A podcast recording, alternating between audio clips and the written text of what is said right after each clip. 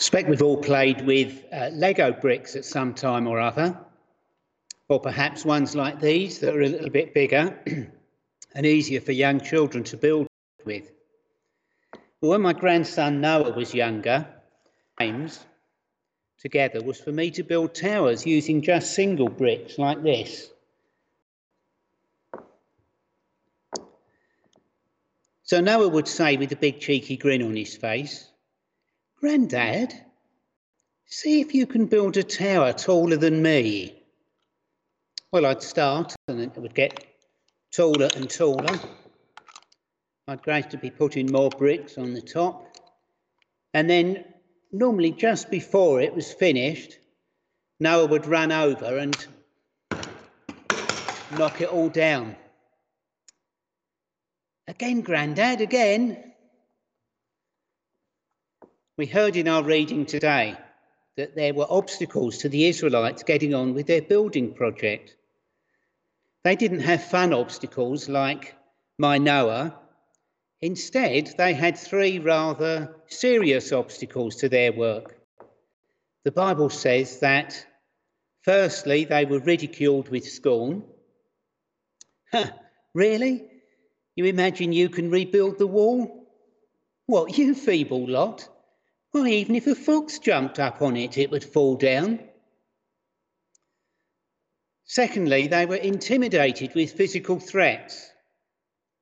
"Before you know it, we'll be there among you to kill you and stop the work." And lastly, and much more demoralising, was the rubble that was still there from when the old walls had been knocked down and burnt over 100 years earlier. The ridicule and physical threats didn't make them give up, but the rubble nearly. It was what the people truly despaired of. In verse 10, we heard this: "The strength of the labourers is giving out, and there's so much rubble that we cannot rebuild the wall." See, stones that have been burnt like these had been can't be reused to build a new wall. They just crumble. Unlike these Lego bricks that we can use again and again, the rubble from the old wall of Jerusalem had to be cleared away before a new wall could be built. So it wasn't just that the rubble couldn't be used in the new wall, it was that it had to be cleared away as well. It was getting in the way, and there was so much of it. The trouble with the rubble was that it got in the way. Well, last week, Tim told us about the list of those who were involved in the rebuilding. They became part of the new thing that God was doing because they were prepared to clear away the rubble. And it's true for us too. If we want to be a part of the new thing that Jesus is doing here at All Souls, we must be prepared to clear away the rubble. We don't have physical rubble getting in the way, but we may have personal rubble that does the same thing. Personal rubble gets in the way, and it comes in many forms. Things like prejudice can harden our hearts to those not yet amongst us. The feeling of guilt can cripple us from action, and the list goes on. So the idea of the message this morning is for us to examine ourselves to see if we have any rubble within us, and if we do, to commit to getting rid of it. Because we all want to see this new thing that Jesus is going to do amongst us come about. And the trouble with rubble is that it gets in the way. Well, those tower games that I used to play with Noah were so much fun. And it's good to look back with fondness at those times. There's nothing wrong with happy memories, and we can look back with gratitude to many things that have happened here at All Souls. a church plant, an energetic vicar, dynamic curates. But when happy memories turn into nostalgia, they also turn into rubble. Nostalgia is when I want what happens now to be a repeat of what happened in the past. Imagine if I insisted that the only game I would play with Noah now was that tower building game. That would be nostalgia, that would be rubble getting in the way of him being able to grow and mature. I have to find new games that relate now to how old he is. And we might look back with fondness and gratitude to the years that Richard was here, or appreciate the memories of Jez and Donna as curates. But when our new vicar, Joe Sellers, starts, when he arrives, it's going to be no good if we expect him to be Richard II, or Jez III, or Donna IV, whatever we might say. As we examine ourselves, it's a question we have to ask. Is that what I'm hoping for? Am I wishing that Joe will be another Richard, to do everything that Richard did in the same way? If that's what we want him to be, then that's nostalgia, that's rubble, and it will get in the way of the new thing that Jesus wants to do amongst us. Nostalgia means we're looking to the past, and we may miss seeing the future. We may miss embracing the new thing that God wants to do amongst us. Nostalgia gets in the way and clouds our vision. I don't know if you remember Christmas, just over a month ago. And sadly, Sue and I couldn't meet up with everyone we traditionally do.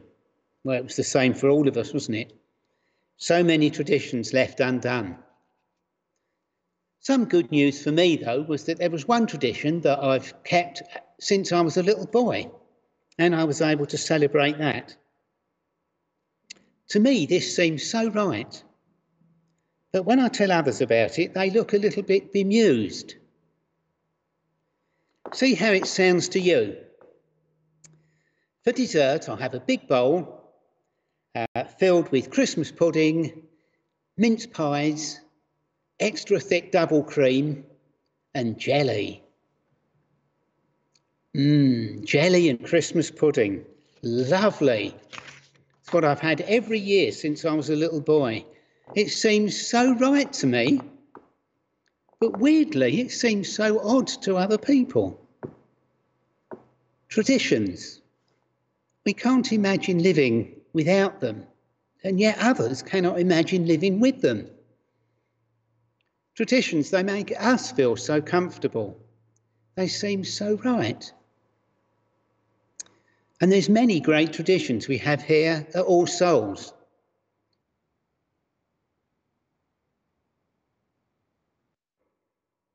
Traditions make us feel comfortable and safe.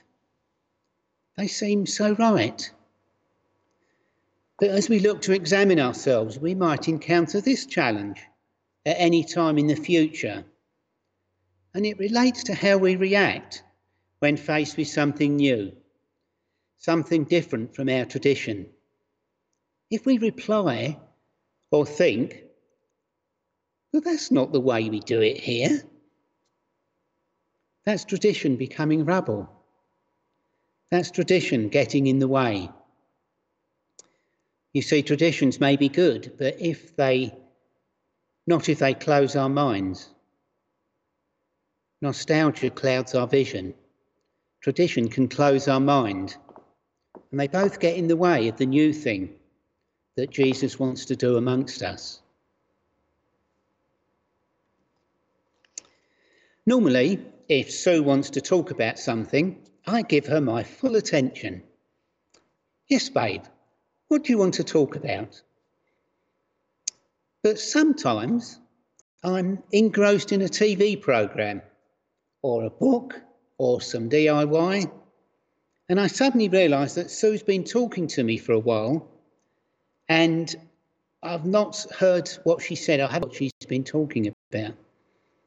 So on these incredibly rare occasions, you'd better fact check that with Sue.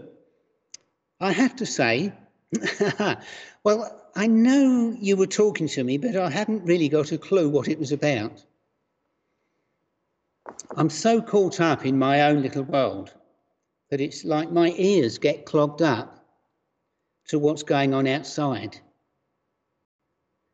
And that introduces us to our last type of rubble, which is consumerism. You see, consumerism entices us to get so wrapped up in living the ways of the world that our ears get clogged to hearing Jesus telling us about living in the ways of heaven.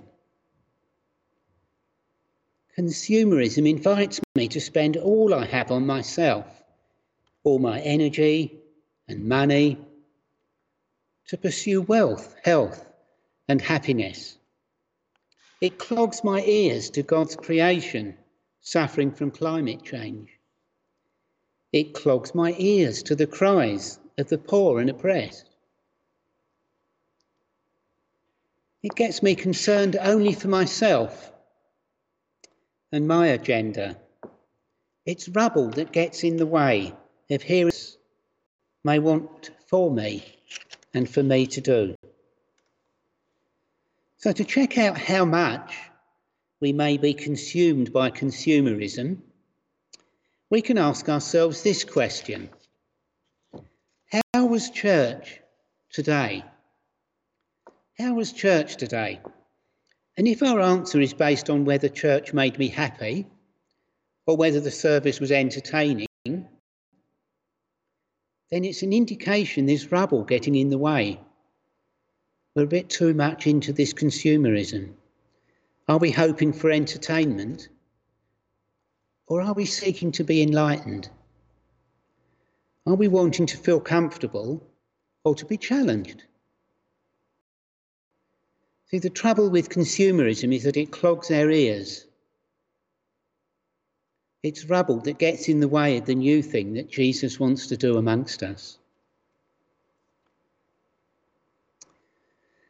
The Israelites found the work of clearing away the rubble rather daunting.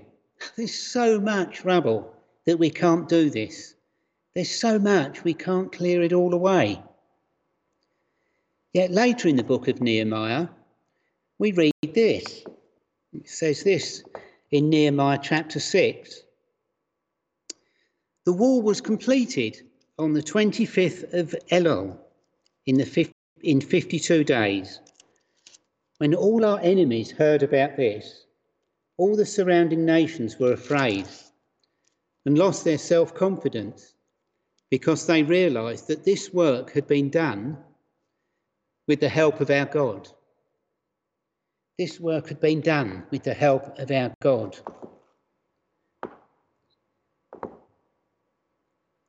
Yes, clearing away the rubble was daunting, yet they did it because God helped them. And that will be true. Jesus doesn't enlighten us only to leave us floundering. We may now realise the trouble with rubble, that nostalgia clouds our vision, that tradition closes our mind, and that consumerism clogs our ears. But with God's help, we can clear it away. So let's get shifting this rubble, so we can get on with the new thing that Jesus wants to do amongst us here at All Souls. Let's just be quiet for a few moments, and then Carl is going to lead us again in worship.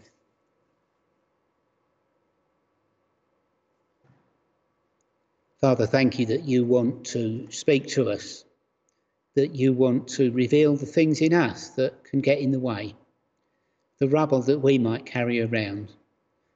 And we pray, Lord, that as we reflect on this, that you would help us, that we would know our God helping us to clear the rubble out of our lives, so that whatever you want to do here at All Souls will be able to take place. Amen.